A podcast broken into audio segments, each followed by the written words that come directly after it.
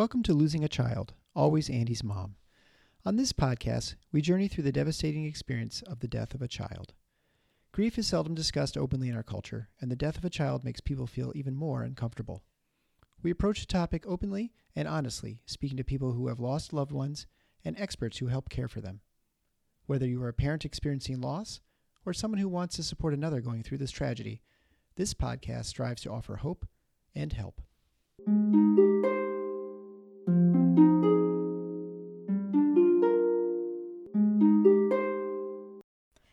To episode 20 of Losing a Child, Always Andy's Mom. I'm your host, Marcy Larson, Andy's mom. Thank you so much again for coming and joining with me on this incredibly hard journey that is coping after losing a child. Today I talk again with Gwen Capshaw of Starlight Ministries. Today's topic is about that emotionality of the grief, the fact that you feel so many emotions all at the same time, that you are on a roller coaster ride that you can't see what is coming up next and what is coming around the corner. Oftentimes, people feel like they are going completely crazy and losing their mind.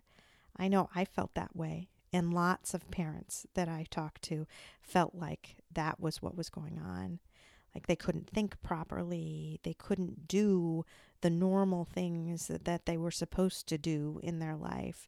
And they felt like that must mean that they are going completely crazy. Uh, in this episode we hope to kind of put that to rest to let everyone know that they are not going crazy that this is a normal part of the grieving process Grief takes a lot of hard work and a lot of energy, and it uses a lot of what uh, your mind can process at the same time.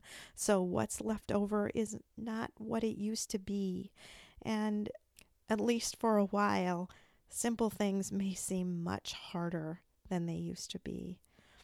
It is so important to talk about this and to let everyone know about this uh, and to know in community that we can move through this journey and that we are not going crazy.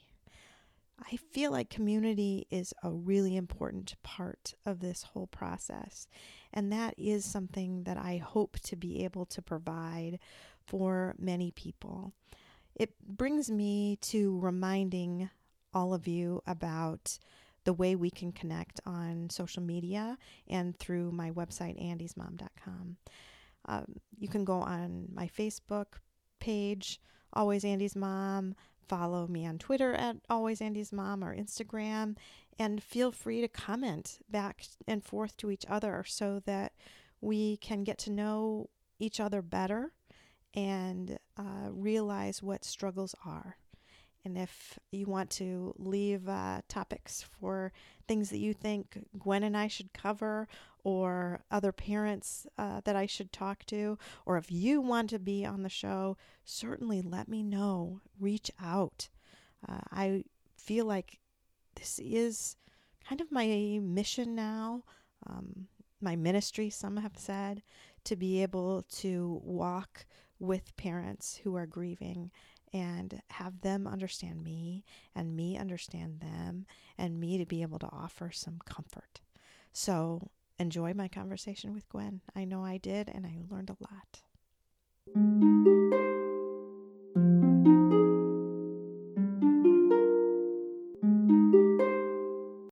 Welcome again, Gwen. Thank you. It's great to be here again. I know. I just love having you on. I feel like I get to learn so much. So I uh-huh. appreciate you being on again. Sometimes I can't stop myself from wanting to teach people about grief. well, that's a, a wonderful platform. thing. This is an excellent platform because that's exactly what we're trying right. to work on and accomplish here. So yeah. some um, hope and healing. Right. So today's topic is really on that roller coaster of grief and how your emotions can be all over the place and you can just feel sometimes feel everything at the same time. Mm-hmm. and um, i know i felt like i was literally going crazy. I was losing my mind. I just felt like I'm not even with it at all anymore. And it's funny how reassuring that was when I talked to other mothers who felt the exact same way because you really feel like you're the only one Mm-hmm. feeling that way and feeling like I'm going crazy. And you don't want to really even admit it. Right. I'm, I'm so glad that some of these other moms did because it made me feel a lot better. So Right. I just want to kind of talk about that today. Yes. And that is the pieces that we don't dare tell anyone because then they'll confirm that we are crazy. But the opposite happens when you realize that you're not alone and you're not. It feels like you're going crazy, but Yes. you are not. Yeah. Yes. Yeah. There's just so many emotions at one time, and it's very hard to process all of those at the same time. It is very overwhelming. Mm-hmm. And so, and I think the other thing that I have learned is that, you know, we've all experienced some level of sadness, disappointment, hurt. You know, we can, Yeah. but the intensity, and then you add on some feelings that we're not really used to bitterness, anger, um, just, you know, whatever the situation was. Maybe you're mad at the doctor, the police officer, the whatever it is, And it adds, then there's jealousy Yes. that all of a sudden your life is no longer the same and your awful neighbor has her family intact and you mm-hmm. feel feelings towards your neighbor that are mm-hmm. just enraging you and you thinking what's wrong with me with that Right. yeah Yeah, I know Eric had said that he had a super hard time over the holidays because everyone was complaining about their busyness, not being able to find the right gift for their kids, all of those kinds of things Yeah. that now just seemed dumb. And he, he just thought, if only I could be having to worry about getting Andy the perfect gift. Right. Or not being able to find the right gift for Andy. If that was my biggest problem right now, that would be great. you know? Exactly. And, And- so it, it is a lot of jealousy. the yeah the trivial um and the people taking someone for granted i remember a woman telling me that after her husband died she saw a couple in her neighborhood holding hands well the husband was trying to hold the wife's hand and the wife kept like breaking free and pushing it away and she said i wanted to go out and just physically wrangle that woman and give her a lecture about the importance of holding, her his hand yeah hand. hmm so just feelings like that that just come so much. And we've talked about this before in those early days you're so exhausted. Yeah. And you you know, you have um, physical pain. Mm-hmm. You know, mm-hmm. grief is very physical. I think next time we've talked about talking about taking care of ourselves physically, so we'll mm-hmm. address that. But it's very physical, so that hurts. Um, but yeah, I think that reassurance that I'm not losing my mind is a huge one. Mm-hmm. And I think early on, like you said, you're just you feel so overwhelmed that it's hard to sometimes even feel much of anything. So I don't even feel like I thought I was going crazy until until some of that numbness started to wear off. Mm-hmm. Because at the beginning, I mean, I feel like, of course, I was devastated and I was sad, but a lot of it, I I was just almost numb. I just Right. couldn't Yes, even feel first. everything, mm-hmm. and then the emotions start coming mm-hmm. after a while. So Right. not right away for me. I you know I can only say personally, but for me, it those emotions started flooding later, and that's Right. when you start to think I'm losing it. Right. So I relate this emotions of roller or grief to roller coasters, and a lot of people do. But for me, it was an experience at Space Mountain. Have you ever been there? Yes. Okay. Yes. So have we talked about this? No. here? Okay. So I am eight years younger than my oldest sibling. So I was eight and she was 16, and we were in line for Space Mountain. And um, I remember th- thinking, you know, what's going to happen to me? You can't see it. Like on other roller coasters and other amusement parks, you can look visually and decide if you can handle that hill or that turn or the upside down. Well, this was just a building. So we waited in line and we get in there and it's dark Yes. and they strap you in Mm-hmm. and then they shoot you out and you cannot lean or prepare for what's going to happen i found it very jarring Yes. did you Yeah, yeah. and and out of control Mm-hmm. so as i was on it i remember thinking I don't know what's going to happen to me from here to there, but I know I'm going to come out the other end. You know, I mm-hmm. don't know if mm-hmm. I'll be sick. I don't know if I'll have a broken neck. I Yeah. don't know how many, if I'm going upside down, right side up. And I was only eight. Well, then when I had my own grief journeys and then when I watched other people, I thought, boy, this is so much like Space Mountain because I can't look at you or we can't say to your listener, you have a really big hill coming up. No. Because oftentimes it's those little things that sneak up on you that you didn't expect at all Right. that just get you. And you, the big stuff you get ready for, you prepare Yeah. Christmas, birthdays, anniversaries. Like you, I mean, not that they're not really hard because they are really Right. hard, but I feel like in that I try to prep myself. Right. You can tense up. Because Mm-hmm. this is the other thing I say about roller coasters is they give you warnings. Don't go on if you have a bad back, if you have a bad heart, certainly not if you're pregnant. And what they do is now they harness you in to the point that your neck is in a good position. I mean, Mm-hmm. the old roller coasters, if your body got too far, you know, that really jarred your neck. I don't know if they call it G forces or whatever that is. Well, what I do as a grief counselor is really help people relax in their ride because oftentimes we fight against that.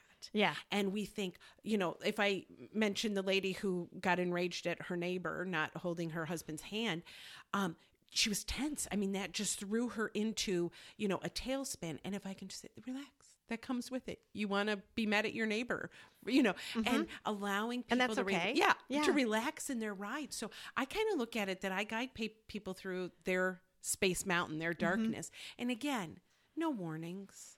No warnings that bad times are coming or a smell or a thought or a song Mm-hmm.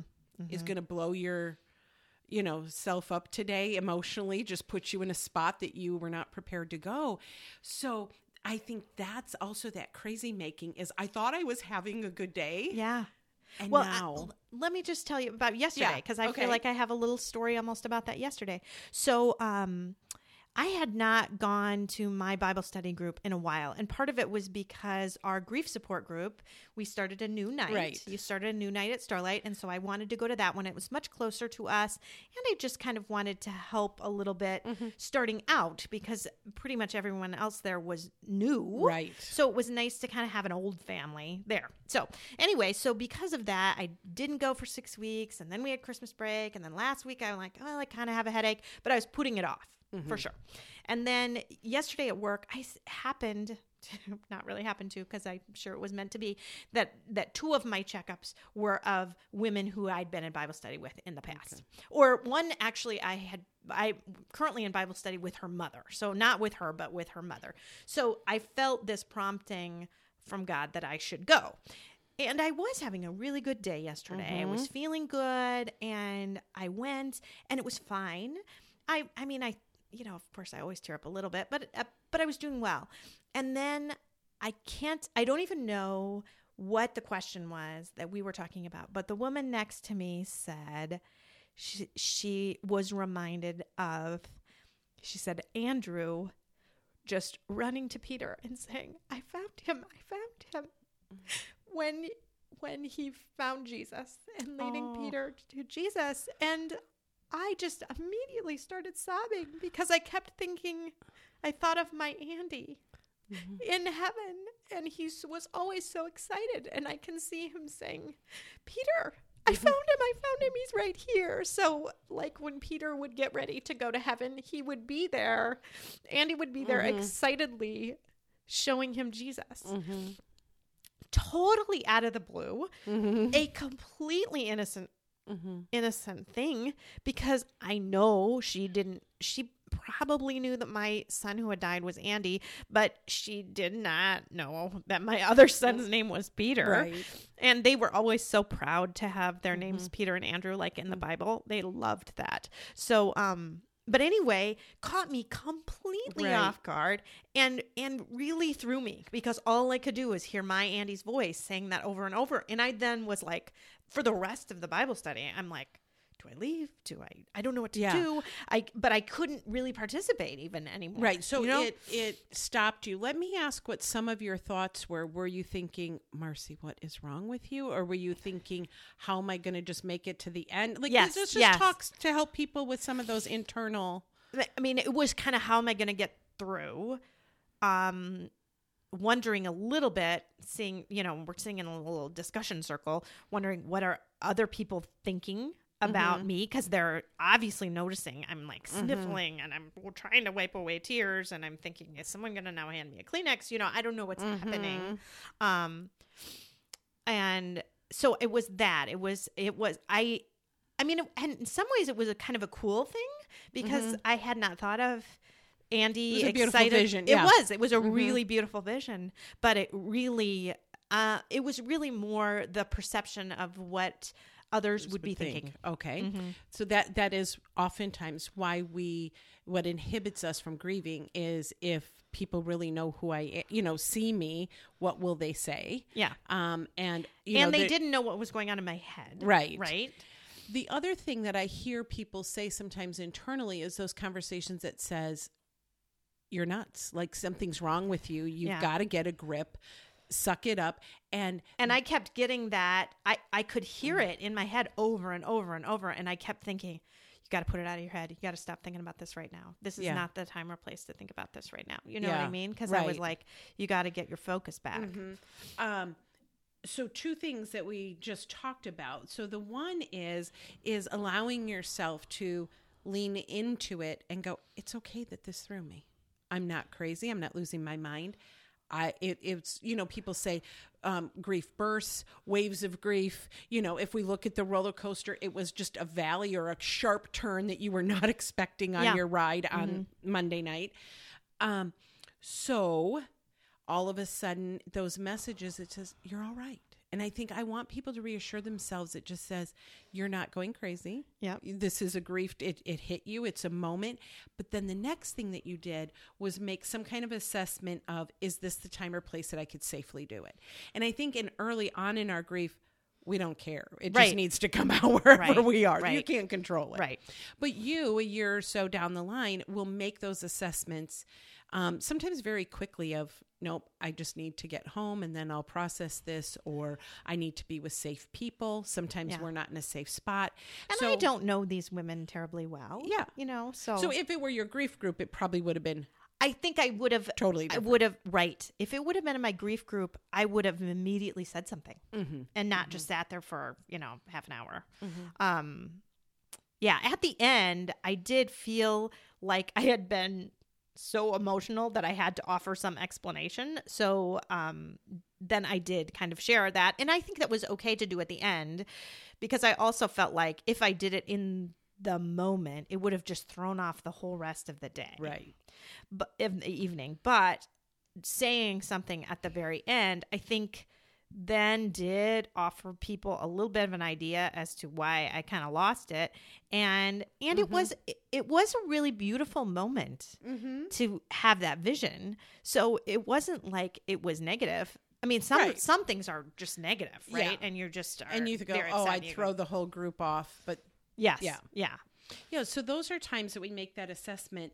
Um, I think uh, something else you just said is you decided to risk showing others who you were. And I think that is the part about grief that requires bravery. And I think it's the part about healing that requires bravery. And it allows for healing to happen when we tell someone who we really are. mm-hmm. It says, I'm not doing the best today. Yeah, I'm I'm having a difficult time, or that just struck me. Um, to to name those moments, to know they're part of your ride and your journey, to allow yourself to make a decision. Who can I trust with them? But it is okay to say to someone, "Wow, that I just had a grief burst, and that really threw me." Mm-hmm. Mm-hmm. It's it's hard to do, but I think it is important because it really sh- helps other people to understand. Right.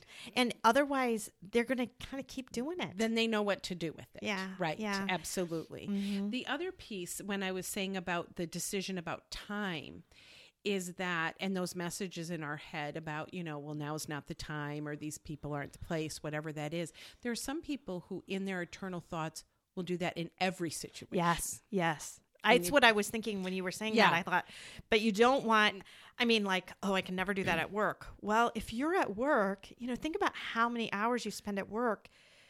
That is going to be too long, probably, Right. to have to hold that all in. You, it would be so important, I think, to try to find at least someone at work that you would be able to do that with Mm-hmm. Right. or open up with because wow to think of having to hold that in 40 hours that you know you can never Mm-hmm. Right. do it there Well, and there are some people who work in an environment that they really feel they can't. yes then it's like then where can i so the Yeah. question would be is not to deny your grief Yeah. um but to dose it and to say when can I take that on? When can I experience that? And sometimes you have to say this isn't the place, but when I get home I'm going to do this or call a friend and do that. So we never want to put it down and not pick it up, but it is okay to put it down for a while. Oh yeah, yeah. Well, and mm-hmm. sometimes you just have to.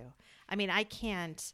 You know, I, I obviously when I'm seeing patients mm-hmm. and seeing little kids, I can't let the grief take hold of me there. Right. But fortunately, I do. You know, have time between that I can. You mm-hmm. know, and sometimes I still am just thrown off. Mm-hmm. Just a certain thing happens. You know, I walk in and it's.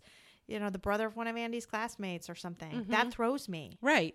And and we all you know, we talk about time out for kids, or I've got someone who's training their dog to go on a mat. I'm like, you know, we all have to train ourselves sometimes to go to areas that are safe. Yeah. That this is my space. This is what I can do. And I think that's what helps take that craziness out of the overwhelming emotions of grief and allow us a little bit more control over them um, so they don't overwhelm us. Yeah, because it is nice to be able to feel a little bit of control. Because when you feel like everything is out of spinning out of control, that is one of the worst things. I mean, it, you just go back to that Space Mountain example that you have. You have no control over any No. of that. You know, talking about that, it's it's very funny too because you know one of the last times I ever rode Space Mountain really was um the, was a, several years ago. We took all the kids, and um the ride broke in the middle.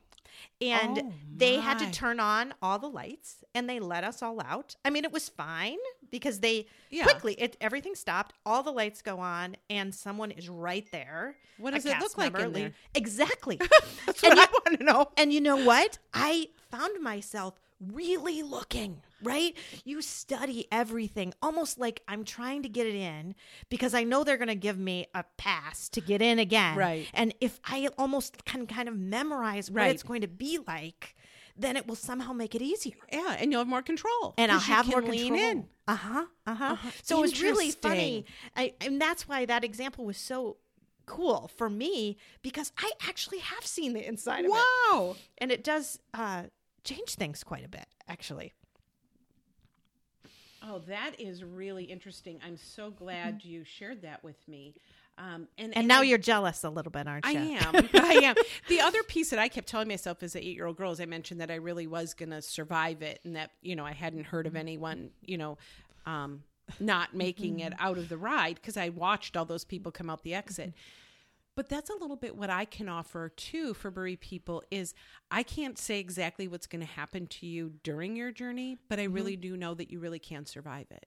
Mm-hmm. And that's the hope we talked about last time of giving people some hope. But we really, if I couldn't do my job, as long as I've done it or experienced this without, um, how do I want to say this? Giving people the hope that they really don't have to stay in the depths of their pain, that people really do move um, to healing.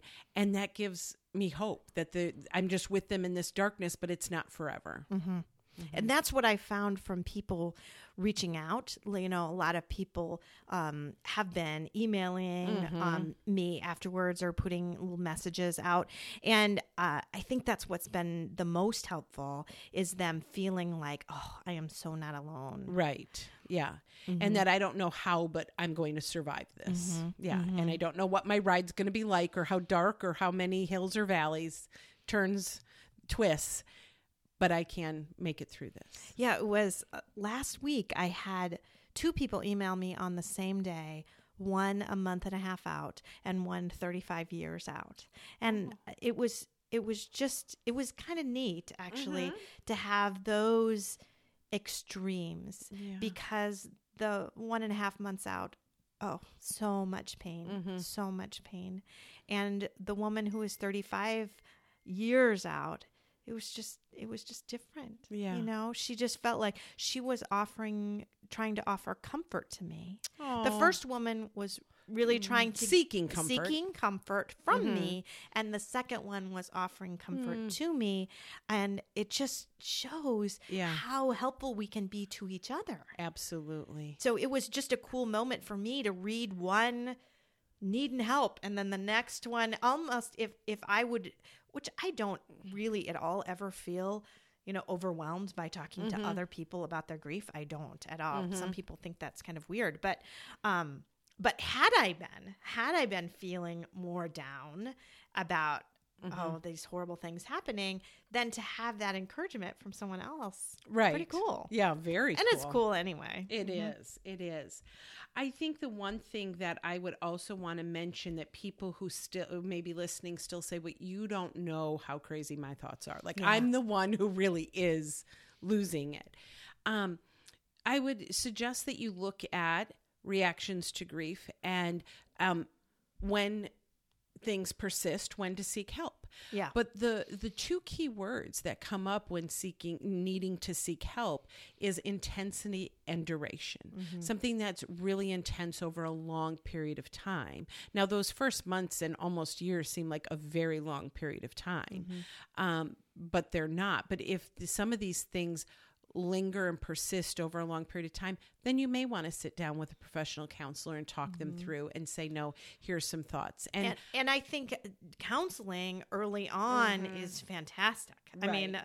When I talked with Caleb's mom last week, she started right away a week after. That is amazing and wonderful that she Mm-hmm. Right. Mm-hmm. did that. I was a little further out. You know, I went to one the first week, but then I didn't see anybody again until Mm-hmm. like October. And even a couple of I had a couple visits to my doctor too, right? So Mm-hmm. I went to my doctor and and initially she said, "Well, you know, this is grief." right. and um, I'm nothing I'm going to would give you would really help your grief, Mm-hmm. which I felt was great because a lot of practitioners I think are very quick to prescribe some medication to try to get you Yes. better. But saying that, then I go back a couple of months later and I'm having some real significant PTSD from mm-hmm. just flashbacks of the accident, and that's bad. And then she said, You know what? I think maybe now, where you are and the duration of things and the symptoms mm-hmm. you're having, maybe we should try some medication. Right. And I did, and and that also helps. But mm-hmm. I, I, so I can feel like I can see both ways. Right.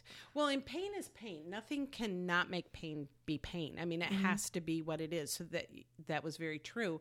Um, but then there comes a time where if we're managing it, we need a little lift to help us, whether Yes. it's medication or Yes. talking. So it's it's like crutches. You know, it really hurts to walk on my leg, but if I use the crutches, I take the weight off of that. Mm-hmm. I, I talk to kids a lot about that who I end up having to put on medication for depression because they are doing mm-hmm. counseling and I, you know and I always use a visual. You're you're way down here right now and we want to get you all the way up. And giving you some medication is not going to get you all the way up. Right. but if it can get you halfway mm-hmm. or a quarter of the way a little bit of the way Right. to make your counseling be able to get you back up. That's what we're going to hope for. Right. That's what we're striving for. And that could be in these cases as well, I think.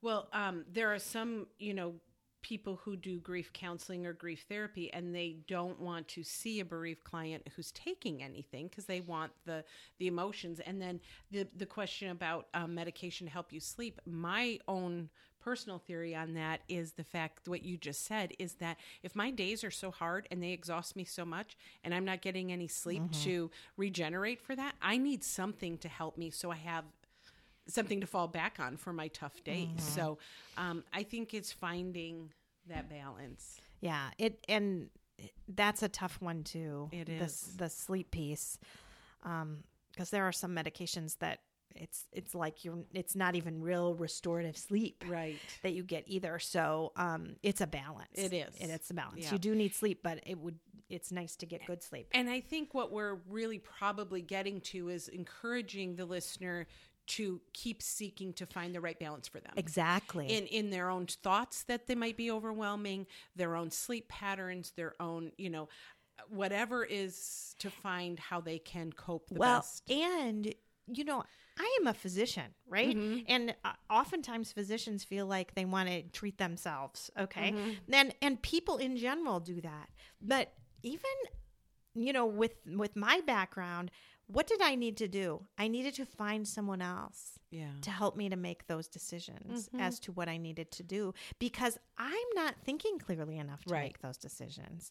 And it, as bereaved parents, bereaved people, we oftentimes can't. You're not Right. looking through a clear lens. You're right. So going to your doctor, and Mhm. even though that first time I, you know, she didn't really do anything specific for me, it was reassuring to go there and have her say, "This is this is grief. Right. This is what it looks Mhm. like, and I don't feel like I'm seeing anything out of the realm of Mhm. normal grief right Mhm. now." So that was it was reassuring to me. Right. actually. Mhm. Yes. Something that we didn't address is, I think, a little bit of what we may um, be talking about is the trauma of grief. But then there may be a, a parent who had a long term caregiving situation Mhm. where the the um, it, it was a little different, but that still is good to go to the doctor to say, This is what I've been through. I haven't been sleeping because I've been caregiving. I've been doing this and mm-hmm. neglecting myself. And most caregivers do. They put their focus on, you know, the patient and then they neglect themselves. It's good to go to the doctor after any loss, four to six months afterwards, in minimum. I mean, if not before, to say, This is what I've been through. Yeah. This is what I'm experiencing. This is, and your doctor knows what you've been through. They can help you, you know, see things clearer, Yeah, like you and, mentioned. and like you said, we're going to talk about some of those physical things later. Yeah. But a lot of it too is when when some of that stress and you've been pushing yourself and pushing yourself and Mm-hmm. trying to be there for that loved one, when some of that subsides, then you can sort of you feel like you can let go Right. of that a little bit and you can have some significant Illnesses. illness and setbacks. Yes, ab- Mhm. absolutely. I agree. Um, I think my brain wants to go back to when we were talking about um, questions or things we have in our head and intensity and duration. And am I? I also always want to tell people that if they're thinking about self harm or harming someone Yes. else, that that is definitely a time to reach out. That Yes. that you know is we've talked about the hopeless feeling of grief, but when you begin to thinking about harming yourself or someone else, that's when it really needs attention. Yes. And I Ab- feel like we'd be amiss yes. if we didn't No, I bring know. that I up was in the overwhelming um, feelings that people have at this time. And it's, you know, I explain it. Um, it's not so much that you want to die; it's you don't know how to live right now. Right, right. And when you don't know how to live, then you start having thoughts of, well, maybe I just shouldn't. Right. And that's when it gets scary. Yeah. And that's when you need to talk to someone. Absolutely. somebody. You need to tell someone that Mhm. I'm kind of losing the will to live. I'm Right. thinking about harming myself. Absolutely. Yeah.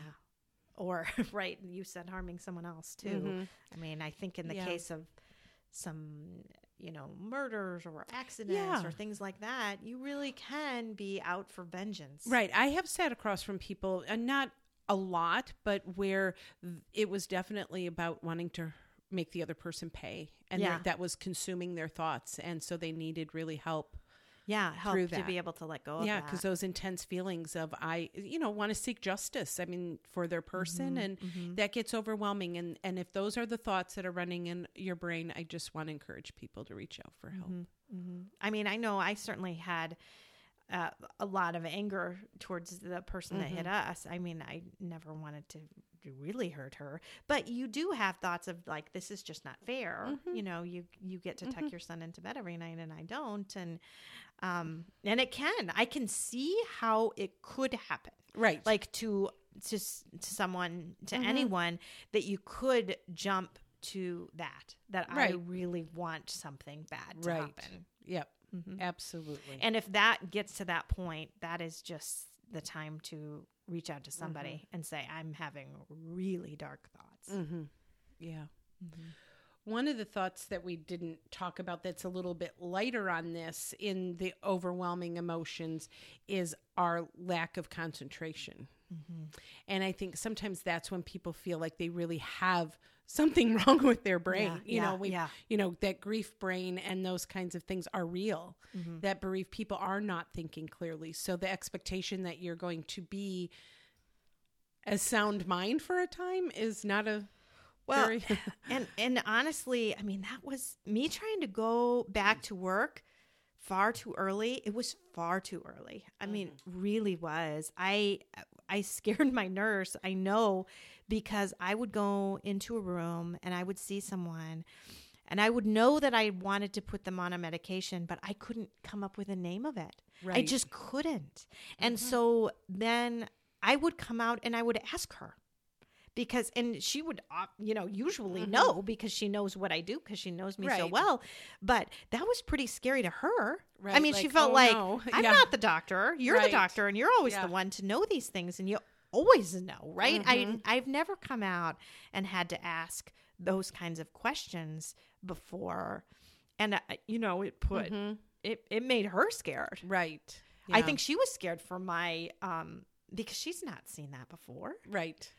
Certainly and and anyone I'm sure, let alone seeing it in someone she works for and has trusted. Right. exactly. And it does. But see, then what happens is as the bereaved, we get the message sometimes from people that, wow, you're really losing it and something is wrong with you, which, you know, Yeah. um, And I think I probably got that. yeah, Honestly, fuels I got that a little bit back and um and then I s- you know, I was away for a long time. Right. And, And I don't know if I would have had to be, although I'm glad I did. I'm glad I took the time because I really feel better now Right. and so much, so much better. And I Yeah. never have to ask anybody for medication names. So, um, but that is one of the things that I suggest to bereaved people, which is really hard to do, is to say to the people around them, I'm not the same. I'm wounded. I mean, and if we look at ourselves as wounded, I, I'm changed. I'm different. Yeah. I'm trying to figure out who I am now. So my brain isn't working the same. Mm-hmm. I have emotions that I don't know what to do with. I'm not sleep. You know,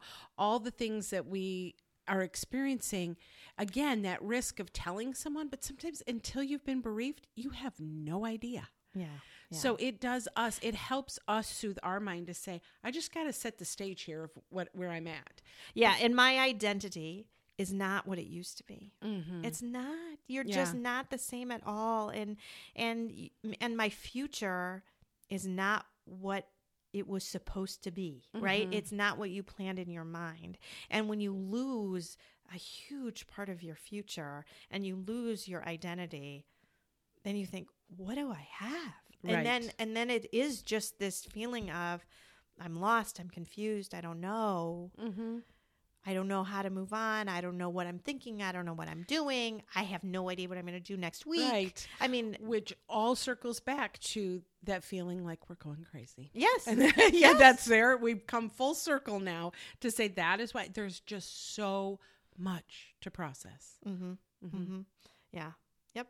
In our conversation when I mentioned risking to tell others who you are, like you did at the mm-hmm, group at the mm-hmm. end, and then for our employers or our coworkers or someone you're on a committee with, saying to them, This is, you know, I'm changed, I'm different, this is difficult, I'm not the same person.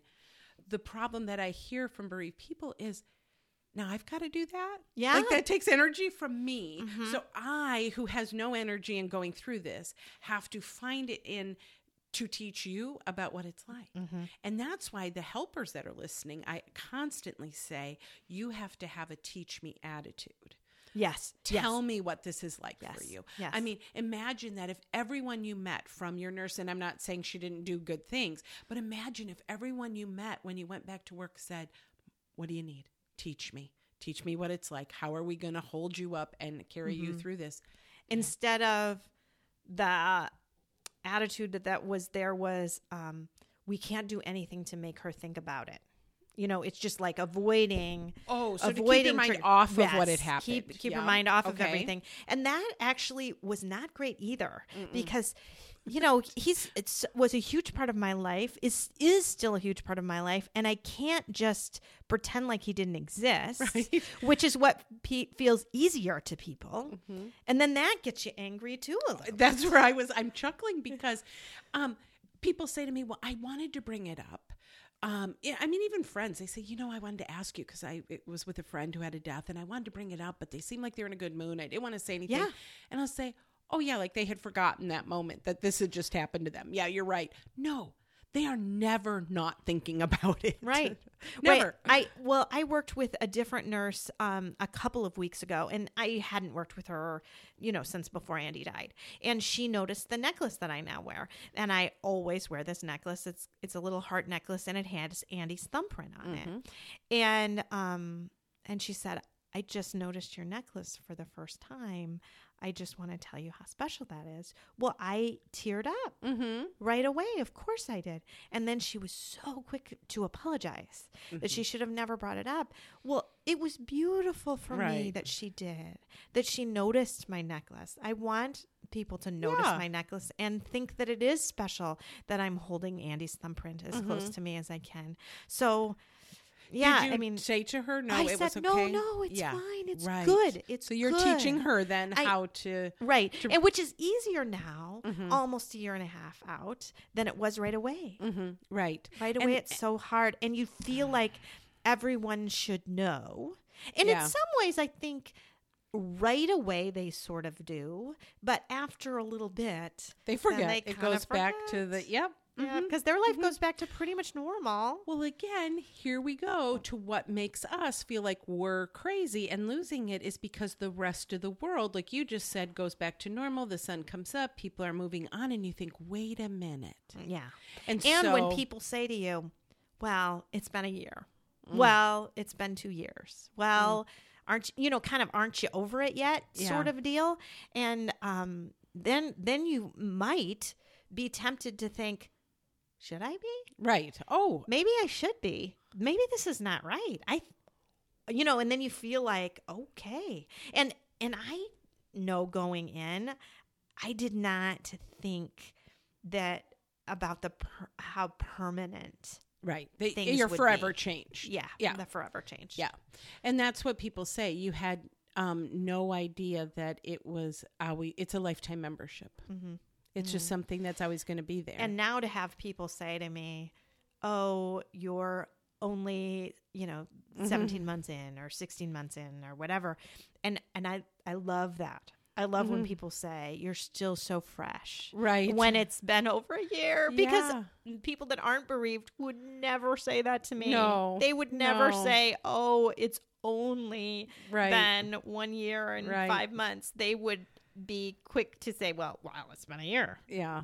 things should be okay. So that's important to surround yourself with people who understand. Right. And that's what I'm that's the kind of the purpose of the podcast is that some people don't have Have peop- anybody. have anybody that understands or don't have a starlight support group Right. just down across Or town right group, or right. anything and if you don't have anything then i think this is a good platform to be able to hear about other people and get, go okay Right. okay Our brains work similar because, as you were saying, that my thought was going to, all of this does come back to the importance of being validated in a community of people who understand you. So that again normalizes you. Now, compared to the rest of the world, are your experiences normal? No. no But compared to a group of bereaved moms now, or parents, or families, absolutely, mm-hmm. And- absolutely. and, I, and two, you know, my um on my Facebook page, you know, I have an uh, right. always Andy's mom Facebook page that I would really invite people to get on and Right. and and like or whatever because then we can be in community a little bit Right. right and people do comment on things that i post and other people post can post things too and it's really really helpful It to have that community of people that you know are there are feeling mm-hmm. those same feelings. Right. And I've watched being an observer of a lot of these sites where a woman might be able to say to that group, it's my child's birthday tomorrow. And the comments that she will get back from those moms who've walked it, lived it, know it is totally different than her being maybe in her book club and saying, it's my child's birthday tomorrow. Oh, yeah. Totally different responses. Mm-hmm, so mm-hmm. that community of people. And then again, what that does for us who are bereaved, they say, maybe I'm not losing it. That this mm-hmm. is, you know, my ride. This is my journey. This is what I'm going to experience. And that's what we hope for for people who are listening to this going, um, yeah, I feel like I am going crazy. That um, you're not. And it is nice when you can reach out to people like on some of those big days, those Mm-hmm. anniversary days and things like that. I know I like to be able to reach out to people Mm-hmm. who have have spoken to me on some of those days and I know you do too. You- Yeah. You, write things Right, down. yeah. So you're able to do that because it's so encouraging as a bereaved person to have somebody else have remembered and have you not even have to say Right. today's Andy's birthday. Right. Have somebody say to you, send you a text, an email, give you a phone call, and say, Mm-hmm. I know today's Andy's birthday. Yeah. I'm thinking of him. I'm thinking of you. Mhm. You know? That is so huge. And people don't know that. And so it's good that they can hear that, I think, for the helpers listening or the family members too. Mm-hmm. Yeah. Yeah. So hopefully, this has given a little bit of uh, encouragement to people to kind of understand um, the emotionality. I know um, just one last thing.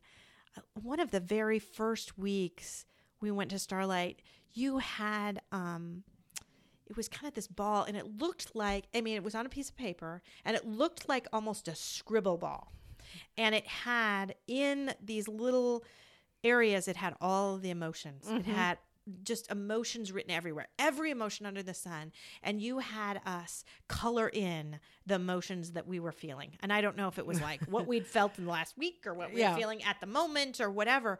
And it was really astounding how many emotions i was feeling at that time. Right. and and I loved that it was looked like kind of a scribble ball, and that none of the compartments with emotions in it were the same size. Mm-hmm. There didn't seem to be any symmetry to it, really whatsoever. It it just was a jumbled mess of emotions, and being able to kind of color those and identify those and grab onto those was big. Right. So, I mean, I think to even write some of those things down, Yeah. just to help kind of help understand what's going on in your head is pretty cool. I mean, it was it was a neat exercise for me that I have remembered now, you know, Right. well over a year later. So the interesting thing is that when you see all those emotions, then you can say to yourself, no wonder why I'm a crazy mess. No wonder it right, exactly. Because we have kids say, okay, now you have all these feelings. Now go ride a bike. Now go do homework, do your chores, do all the things that normal kids do. And they go, well, that's why it's so hard to kind of function because I'm carrying all of this. Mm-hmm. Plus, I have to do these normal Yeah. functions. And when you're carrying uh, 25 emotions, right. I mean, it was so funny because I remember looking through that and I'm trying to read all of them because it's Yeah. all like a kind of a mess.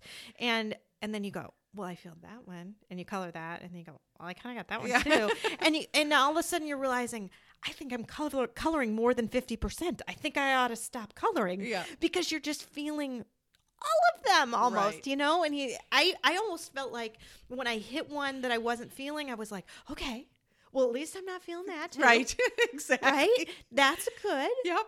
This is my second point is that oftentimes what I like to do um, is have people take that at the early part of their grief. And then even sometimes after four, six, eight weeks of being in a support community and being validated, give them the same thing. And studies show that they will mark at least two thirds less than they did on the first time. Really? Yes. You know, and yeah, that is cool. That- and one more thing I think too that was helpful was that Eric and I did that together and mm-hmm. then we compared and there Oh. were so many differences.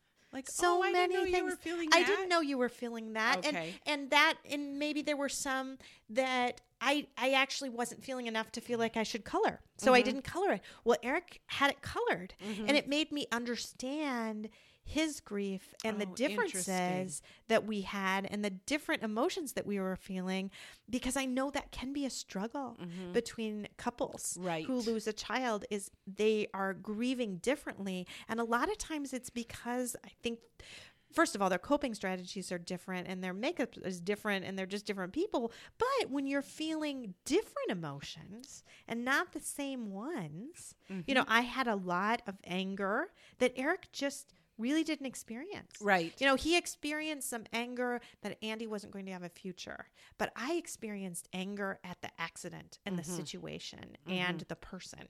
Right. You know, so that that was a difference um, between us. But to be able to see it on the paper, Well, I, neat. I will try to find that because it may be helpful if we put up a link to it and people want to look at that handout. Would that Yeah, be something yeah. that's helpful?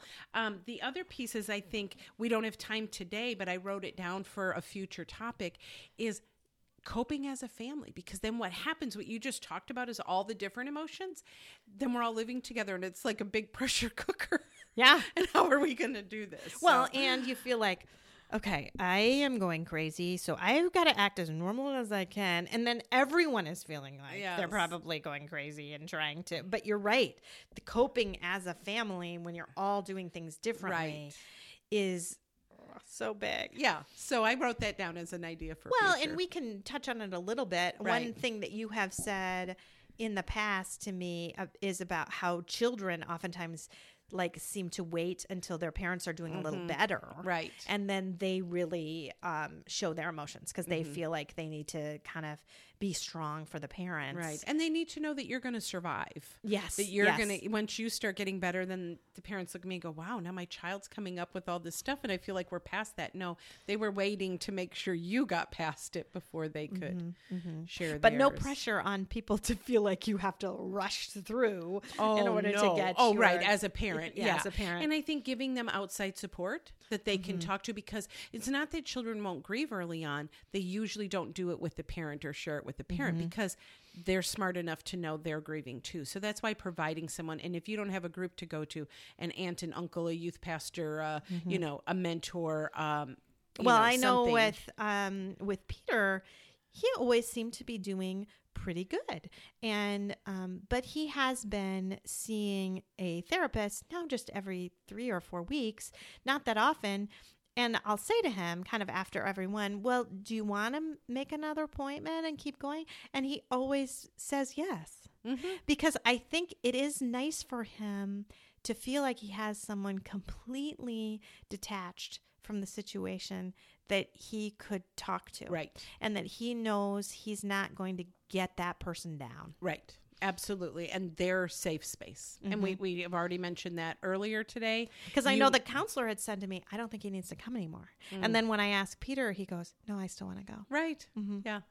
hmm But I'm I'm glad the counselor feels like he's actually healthy enough that he probably Right. technically doesn't need it. Mm-hmm. But if he wants it Right. and feels like it's helpful and feels like it gives him you know some security knowing that three or four weeks down the road he's going to be able Yeah. to go back so if something had come up in that meantime that that he has a Right. not that he can't talk to us because he can and he does but you know It's a little different. bit of him yeah it's different Mhm. it's Yeah. different i know michelle had said way back i think she was like episode six or something um, when her sister died it was a family friend that she turned to not her parents at all Mm. Because Right. she just couldn't she just Yeah. felt like they were too overwhelmed Absolutely.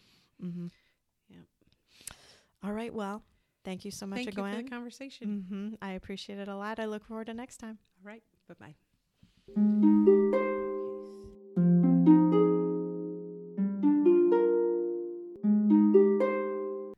Thanks for listening to Losing a Child, Always Andy's Mom. Please subscribe to the show on your favorite podcast player. We are always looking for new show ideas. If you'd like to be a guest, know someone who'd be a great guest, or have a show idea, please email us at marcy at andysmom.com. Be sure to visit the webpage, andysmom.com, for more content, including Marcy's blog. There you can also sign up to receive updates via email. Together, let's work to inspire hope, one day at a time.